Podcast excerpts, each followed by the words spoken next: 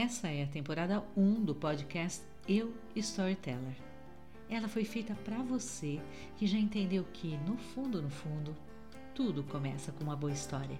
Nesses episódios, vou compartilhar uma série de conversas que tenho tido com storytellers bem legais, pessoas comuns como eu e você, feitas de histórias. Tem uma história que vai emocionar você, outra que vai deixar tudo muito explicadinho. Tem também aquela história que vai levar você para outro lugar. Outras ainda que vão fazer tudo isso de uma só vez. Vamos ouvir? Preciso confessar uma coisa, e logo de cara para você não perder a confiança em mim.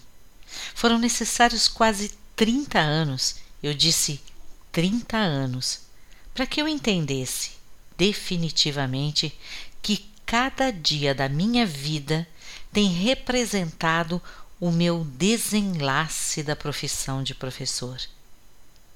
Fico até um pouco envergonhada em dizer isto a este ponto, mas é a pura verdade. Olhando para trás, eu entendo que, desde quando, aos 17 anos, pisei pela primeira vez em uma sala de aula, a cada dia estou desfazendo laços de uma caixa. Talvez seja assim mesmo que um professor deva ser, em essência aquele que, com a caixa nas mãos, se empenha todo início de dia, por assim dizer, para enfeitá-la com o melhor laço de fita do mundo, atando e desatando intermitentemente. Há trinta anos tenho sido, às vezes, o laço de fita desta caixa, às vezes a própria caixa.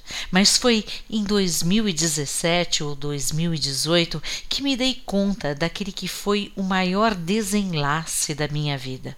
Tinha acabado de ter uma experiência surreal, cômica até. Não cabe aqui contá-la em detalhes, quem sabe um dia, mas o fato é que fui coadjuvante de uma cena que se deu no estacionamento do supermercado. Sem poder me livrar da emoção da experiência, resolvi, no dia seguinte, compartilhá-la com um grupo de alunos.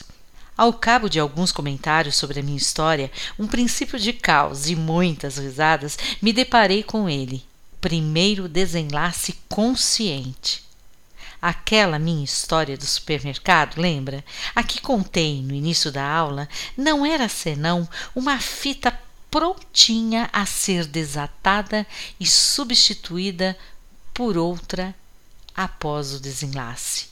Uma após outra. Eu sabia disso.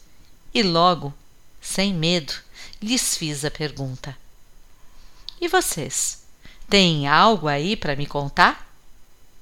Sim, eles tinham, e como tinham. Eram histórias maravilhosas, paradoxalmente racionais e assustadoras, tão leves quanto doloridas, tão companheiras quanto bandidas. Todas, absolutamente todas, verdadeiras, e que revelavam um José, uma Sandrinha, um Bernardo, tão diferentes do dia anterior. As palavras só precisam de um ouvido adocicado para poder fazer sentido. Foi quando ele falou.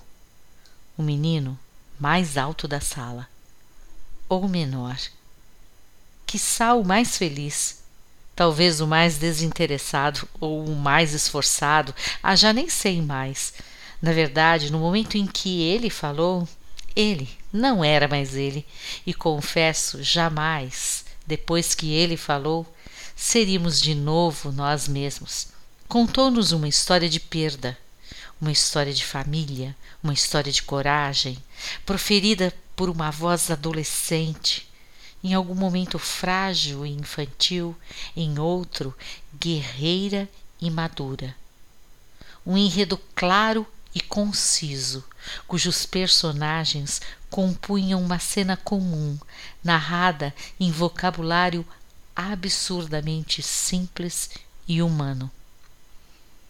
Finalizada a história, com a voz embargada, veio a unanimidade da classe. Primeiro, o silêncio, respeitoso e doloroso, duradouro, depois as palmas, Por fim, os abraços, os choros. Eis o milagre que ouvidos adocicados podem fazer numa sala de aula para um professor ou uma professora em desenlace consciente. Foi a partir daquela experiência tão simples e humana que vi o quanto eu era uma incansável desatadora de fitas, laços de nós. Eu, a professora de escrita, estava há anos me esforçando para desenlaçar vozes, adocicar ouvidos para as tantas palavras que existem no mundo. No mais, tudo é muito simples. Você acabou de ouvir mais um episódio da primeira temporada Eu Storyteller. Tem uma história para contar? Escreva para mim labvozes@gmail.com. Eu sou Helenice Schiavon e estou também no Instagram labvozes. Ah, toda quinta tem texto novo no blog.